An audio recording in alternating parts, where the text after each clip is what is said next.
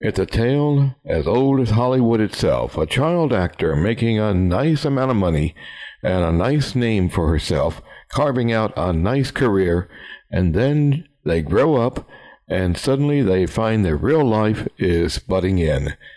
What's even worse is that they found out that their parents have squandered their money. This is the story of Virginia Lee Corbin. Tim Lussier has a new book out called Bare Knees Flapper.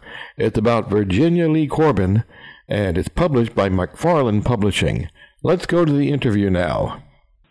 You have your new book out called Bare Knees Flapper. Now, this is about a star. Uh, she was a very big child star, Virginia Lee Corbin, but when she well when she got older, it wasn't it wasn't such a, a happy scene, was it? Well, uh, as far as her career, yes, it was uh, for the most part.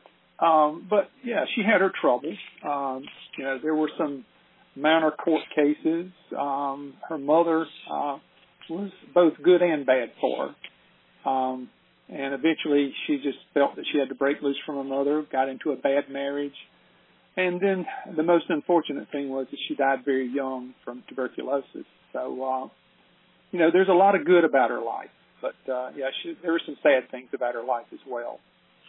Yes, and and uh, like you said, she, when she was when she was very young, she now she was in intolerance, or we believe she was in intolerance, correct? We believe she was in intolerance. Um, actually, uh, I have looked at that clip at the end. I can't tell you how many times, and I even uh, contacted Kevin Brownlow about that, and he's viewed it. He actually went back and looked at it again for me, and he and I both agree it looks like it could be her, but we can't say for sure.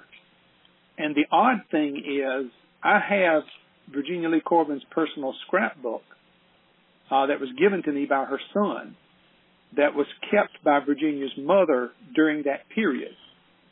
And there is nothing whatsoever in that scrapbook that makes any reference to intolerance, which is kind of curious. You would think if she made an appearance in intolerance, her mother would have had something in the scrapbook about it. So exactly, yeah, because and and she had she had a a real a real devout stage mother. Yes, her uh, mother actually um, was intent on Virginia being a star, of course. Um, the interesting thing was is that she and her husband uh, actually agreed to part because he did not want his child to go into movies, and Virginia's mother wanted her to get into movies. So he went his way and she went her way. They kept up, um, you know, good relations, I suppose, uh, she, with him seeing the children on occasion. But um, they never divorced, but they never lived together after that either. Wow, and and I love the story about how you began your book with with her son had never heard his mother's voice until the clip you found. Well, he um he was about two and a half, somewhere along in there, I think, when the parents divorced.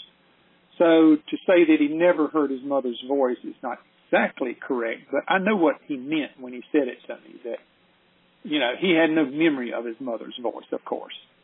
Um, so when I was able to find uh, a sound film, and she had a minor part in it, uh, it was, I think, kind of a touching moment for him because, I mean, he got to hear his mother as an adult and hear her voice.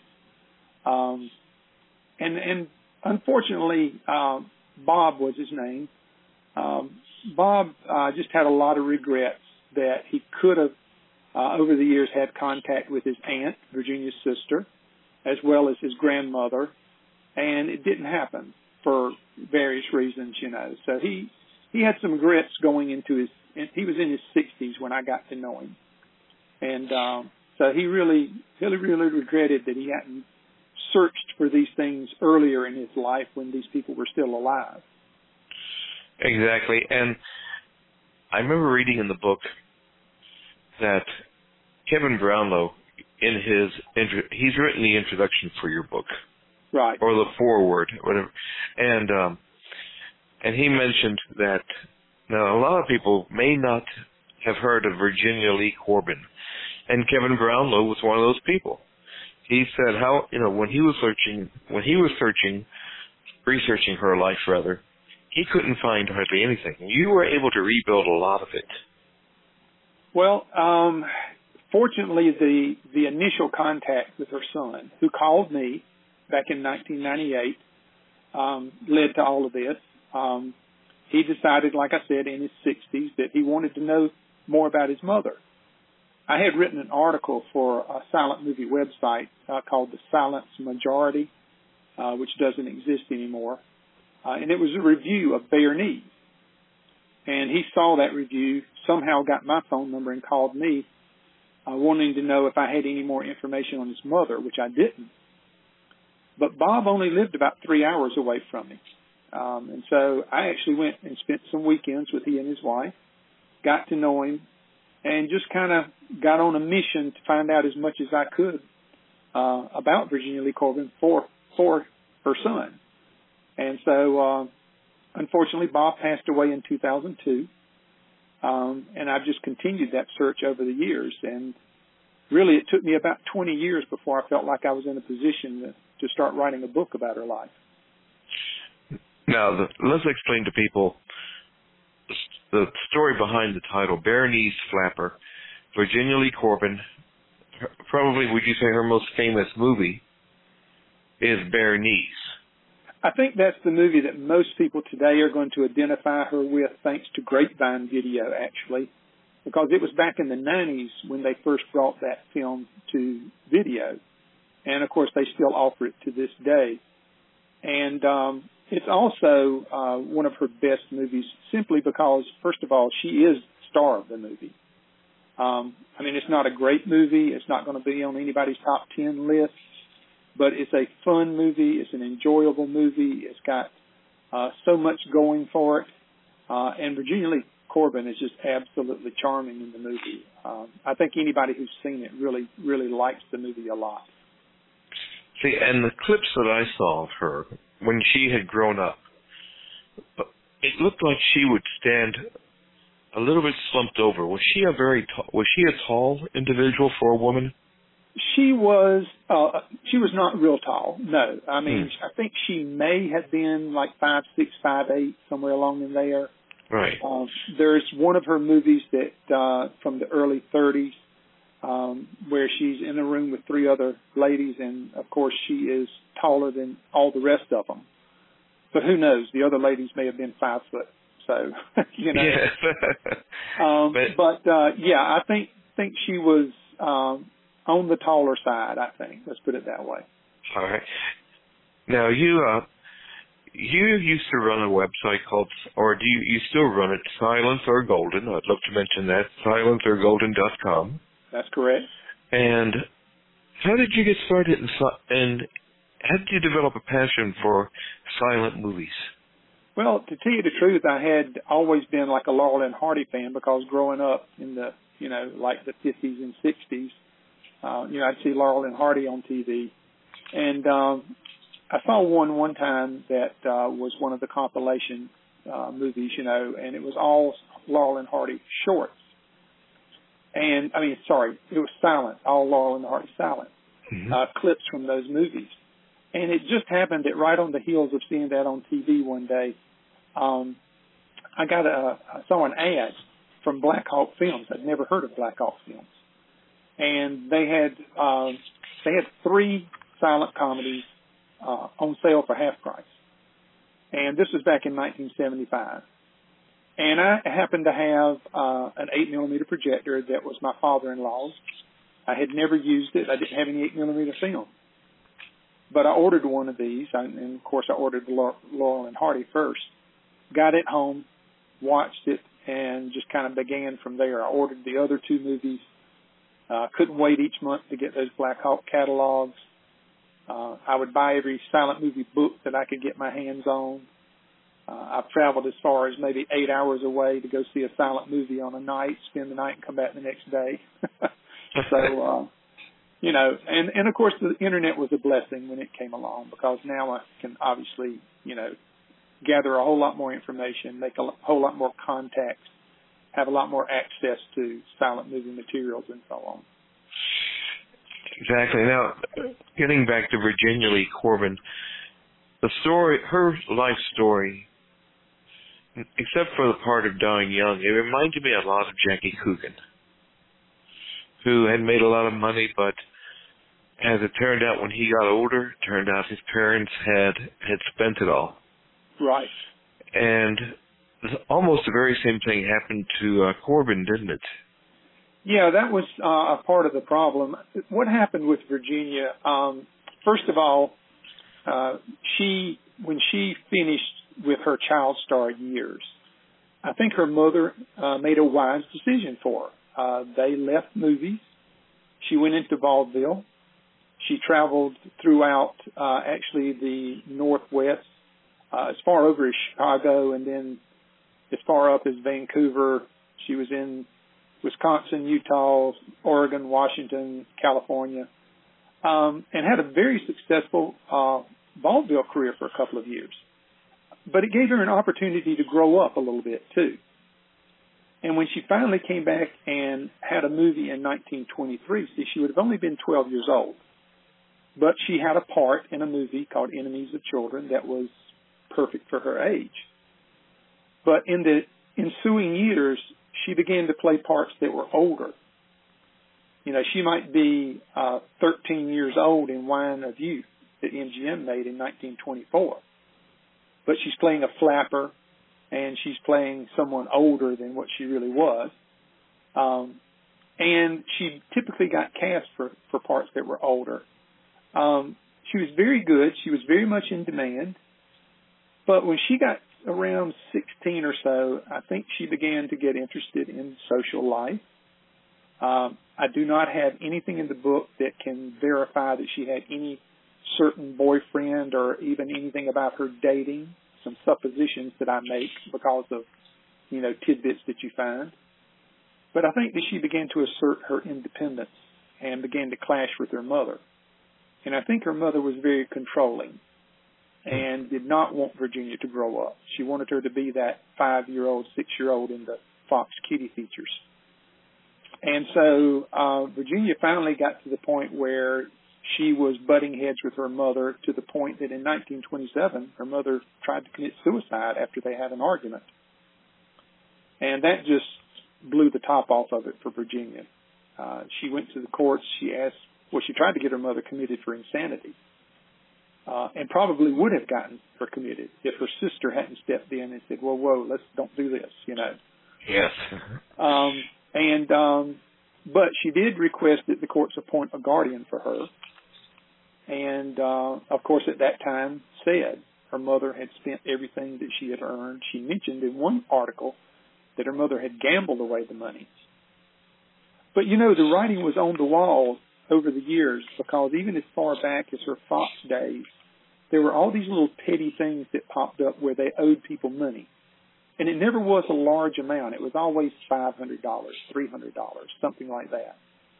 But it was like they never paid their bills. And then the times that I can confirm where she lived, like around the 1927 period, I mean, they lived in three different homes in 12 months which kind wow. of leads you to believe that something's suspicious there, you know. So, um, exactly. You know, I, I don't think her mother was a very good manager of her money, but apparently her mother deserves some credit for getting her into films and, you know, pushing her career along. But when Virginia got old enough to assert her independence, I think that's when, you know, it all broke loose. Now this is this is um, this book, as you state in as you state in the book, you're going to be writing more books on Virginia Lee Corbin, aren't you? Well, to tell you the truth, that's not exactly the plan at the moment. I, to oh, be honest with you, Jim, I don't know exactly what I, I'm going to do next. Um, you know, as far as Virginia is concerned, this is probably it. Uh, unless there would be a films of kind of book, and I'm just not sure how much demand there would be for that. Um, Plus, also, I need to explain that what I tried to do with this book. I mean, we're talking about some of the troubles that she had, but that's not what I focused on in the book. Right. I tried my best to focus on her career because she was a darn good actress. And if you get to see any of her movies, you'll see that she was just as adorable. She was pretty. She was charming. And she handled any part that was thrown at her just admirably, even when she was a child. Um, and I wanted to document her career. So her films are pretty well documented in this book. Um, I, I did, you know, make sure that there was at least some kind of a synopsis, tell a little bit about the film, tell a little bit about the other people that were in the film, uh, so that the reader could kind of get an idea of the type of film she made, what her part was in the film, maybe how successful the film was. So I suppose what I'm saying is, although a film's of could be a consideration, um, it may be that I have already covered that topic in this book. I see. Okay. For some reason, I thought you said you you were going to uh, uh like some other aspects of her life was for another book. Um, and, no, I don't think so. You know, like I said, I think I have documented her life, which was my goal. Mm-hmm. Um, one of her two sons still survives, still still is around today, and he and I Oh. Yeah. And um, you know, of course, he knows about the book, and he's looking forward to receiving a copy. And I'm looking forward to his reaction to the book because he has not read it. Yes. Um, so, um, you know, it was kind of. I had promised Bob uh, 20 years ago that I was going to write a book, and I was determined I was going to keep that promise. And uh, I'm just sorry Bob's not around to read it today, but but Phil, his brother, is. So it's kind of um, you know a promise that I made to myself and Bob that you know I've accomplished that now, and I feel like I can just kind of move on to the next thing. All right, great. Well, I think that's going to about do it. And um, yeah, we uh, yeah, I I really I really appreciate you doing this. I really do because um, I enjoy talking to people about these and about these books, and it's so much fun to to find out things. Um, the uh, the podcast is going to go up on Saturday night. Okay. Um, and it's it's all it's already carried by Apple and Google and um, like Stitcher and Anchor and all the rest of these services. So so you know it's it's getting out there, and um, but I'm really hoping that you know next. I mean, you say you're not working on any books at the moment. Is that correct? Uh, no, and and um, this just came to mind because I don't know if if I had mentioned this or not, but well, in the process of working with Grapevine Video on getting uh, one of her movies out on video uh, that has not been out, uh, and that I got from the Library of Congress. It was a Dutch print. The movie is called Headlines and it was made in 1926. It actually stars Alice Joyce and, and Virginia Lee Corbin as her daughter. Um, it's a very good movie. I'm not sure exactly when we're going to get it out, but uh, hopefully uh, the book and the movie will be out sometime around, you know, early fall. I hope. Um, so anyway, the the uh, movie is is another thing uh, Virginia's that I'm working on trying to see if I can get it out so so people can see her and uh, see what great work she did in the movie. Bare Knees Flapper is published by McFarland Publishing and written by Tim Lussier. Join us next time on the Junot Files when we'll be talking with Thomas Gladysz, who has a new book out called Louise Brooks, The Persistent Star.